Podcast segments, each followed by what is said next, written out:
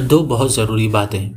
मैंने अभी पिछला एपिसोड बहुत ही जल्दी रिलीज़ किया है, लेकिन उसके बावजूद मुझे ऐसा लगा कि ये जो दो बातें हैं, अपने लिसनर तक ज़रूर पहुंचानी चाहिए। तो मुझसे रहा नहीं गया और मैंने सोचा क्यों ना इस एपिसोड को रिलीज़ किया जाए। मैं आपसे रिक्वेस्ट करूँगा कि आप इसको ज़रूर सुनिएगा।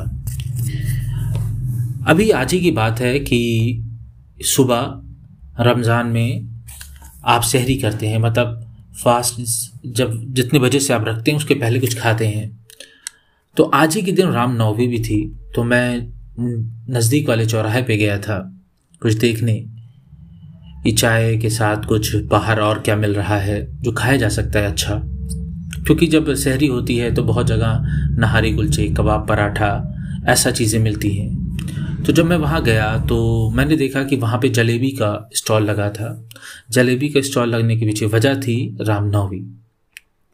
रामनवमी। तो मैंने भी, मुझे जलेबी देखी, बहुत अच्छी लगी और बहुत सी स्टॉल्स लगी थी, देख के वो थोड़ा खूबसूरत नज़ारा था, लाइटनिंग अच्छी थी और बहुत ढेर सारी जलेबियों को भी जो रखा गया था स्टॉल पे, बहुत अच्छी तरीके से रखा गया था। ताज़ा उसको फ्राई किया जा रहा था, बनाया जा रहा था, ऐसा कहिए। तो मुझसे रहा नहीं गया और मैंने जलेबी खाई। सब कुछ सही रहा, लौटा। लेकिन अब क्या था? अब मुझे नींद नहीं आ रही थी। और जब नींद नहीं आ रही थी तो ये मेरे लिए बेचैनी का सबब बना। और बहुत ही ज़्यादा जतन करने के बाद नींद आई। और नींद जब आई तो उसने काफ़ी टाइम मेरा किल कर दिया था। यहाँ पे गलती ये हुई कि हमको जो रिकॉग्नाइज करना चाहिए वो ये कि हम किस वक्त कौन सा खाना खाएँ। क्योंकि जलेबी में शुगर कंटेंट बहुत ज़्यादा हाई होता है। अब जब ग्लूकोज आपकी बॉडी में पहुँचा, उसने आपको एनर्जी दी। एनर्जी दी तो वो एनर्जी कहीं ना कहीं निकलेगी। वो आपको जगाए रखेगी। तो इसके साथ मैंने क्या काम किया? अब जब नींद नहीं आ रही थी तो मैंने फ़ोन इस्तेमाल करने लगा।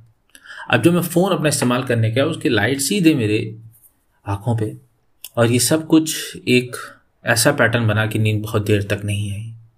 तो इसलिए बहुत ज़्यादा ज़रूरी है कि आप कौन सी एक्टिविटी कब कर रहे हैं, इसको आपको देखना पड़ेगा। खाना खा रहे हैं तो किस वक्त कौन सा खाना खा रहे हैं, ये बहुत ही इंपॉर्टेंट चीज़ है।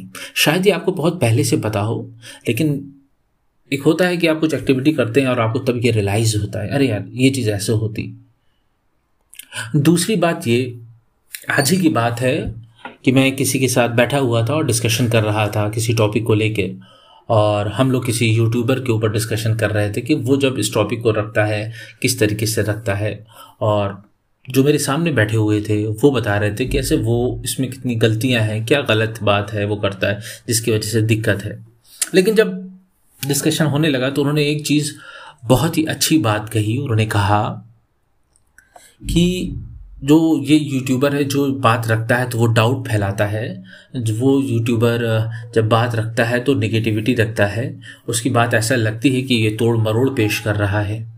मैंने कहा कि हमारी ज़िम्मेदारी है कि हम इसको ऐसे वो जब अपने व्यू पॉइंट्स रखता है तो हम उसको क्रॉस चेक करें, क्योंकि वो हमको सोचने पे मजबूर करता है। वो यूट्यूबर हमारे बिलीव्स को तोड़ता है और ये हमारी ज़िम्मेदारी है जो वो बात कह रहा है, थोड़ा सा क्रॉस चेक कर लें। तो हमें पता लग जाएगा वो कित, वो टॉपिक को लेके वो कितना साफ़ है, कितनी सही बात कर रहा है। मेन बात ये हुई कि मेरे सामने बैठे वाले व्यक्ति ने एक बात कही कि देखो जो हम जब इतनी मेहनत से हम कोई काम करते हैं तो हम उसमें अपनी मेहनत लगाते हैं उसका माइंड बनाने के लिए। इतनी मेहनत लगाते हैं हम अपने आप को बॉडी से काम लेने के लिए। हम इतनी मेहनत लगाते हैं किसी तरीके से हर दिन कंसिस्टेंसी के साथ काम करने के लिए। और यही सब सारी मेहनत हमको स्टेप बाय स्टेप कहीं आगे तक ले आती है। और उसके बाद इस व्यक्ति का वीडियो देखो, ये डाउट प्रेजेंट करता है आपके काम के प्रति। तो ऐसा लगता है कि जो माइंडसेट मैंने बनाया है इतनी मेहनत से, जो अभी तक अपने आप को रेडी किया है कुछ छोटा मोटा ही हासिल किया है इस एरिए में तो ये डाउट जब क्रिएट करते हो तो ऐसा लगता है, यार, सब बेकार हो गया। तो इसलिए मैं उसको नहीं सुनता। यहाँ पे जो सीखने वाली बात ये है, अच्छी बात मुझे ये लगी, उन्होंने कहा कि उन्होंने अपने एफर्ट्स को रिकॉग्नाइज किया। एक माइंडसेट बनाने के लिए भी कितने एफर्ट लगते हैं। तो हमको भी चाहिए कि जब हम कोई जर्नी पे आगे बढ़े हों तो हमको एक बार लुक बैक करके देखना चाहिए कि वहाँ तक पहुँचे हैं तो हमने कितनी मेहनत की है। एक खूबसूरत विवरण करना चाहिए अपनी मेहनत का, ताकि हमारा कॉन्फिडेंस लेवल बढ़ सके, ताकि हमारी जो सेल्फ स्टीम है, वो थोड़ी सी अच्छी और हो सके। तो अपने एफर्ट्स को रिकॉग्नाइज करना भी बहुत अच्छी बात है, क्योंकि ये आपको कॉन्फिडेंस बढ़ा देगी। ये आज दो चीज़ मैंने सीखी जो मुझे ऐसा लगा कि एक बार ये आपके तक पहुँचा दिया जाए, क्योंकि कहीं ना कहीं ये दो चीज़ आपने कभी सीखी होगी, लेकिन इसको सुनने के बाद आप फिर से ये दोनों चीज़ को रिफ्रेश कर लेंगे और अपनी ज़िंदगी में लगाएँगे। मैं उम्मीद करता हूँ ये एपिसोड आपको पसंद आया होगा और आप इसको शेयर ज़रूर करेंगे। आज के लिए इतना ही, बहुत जल्द आपसे फिर मुलाकात होगी। इसी पॉडकास्ट पे, जिसका नाम है बिस्मिल कम्युनिटी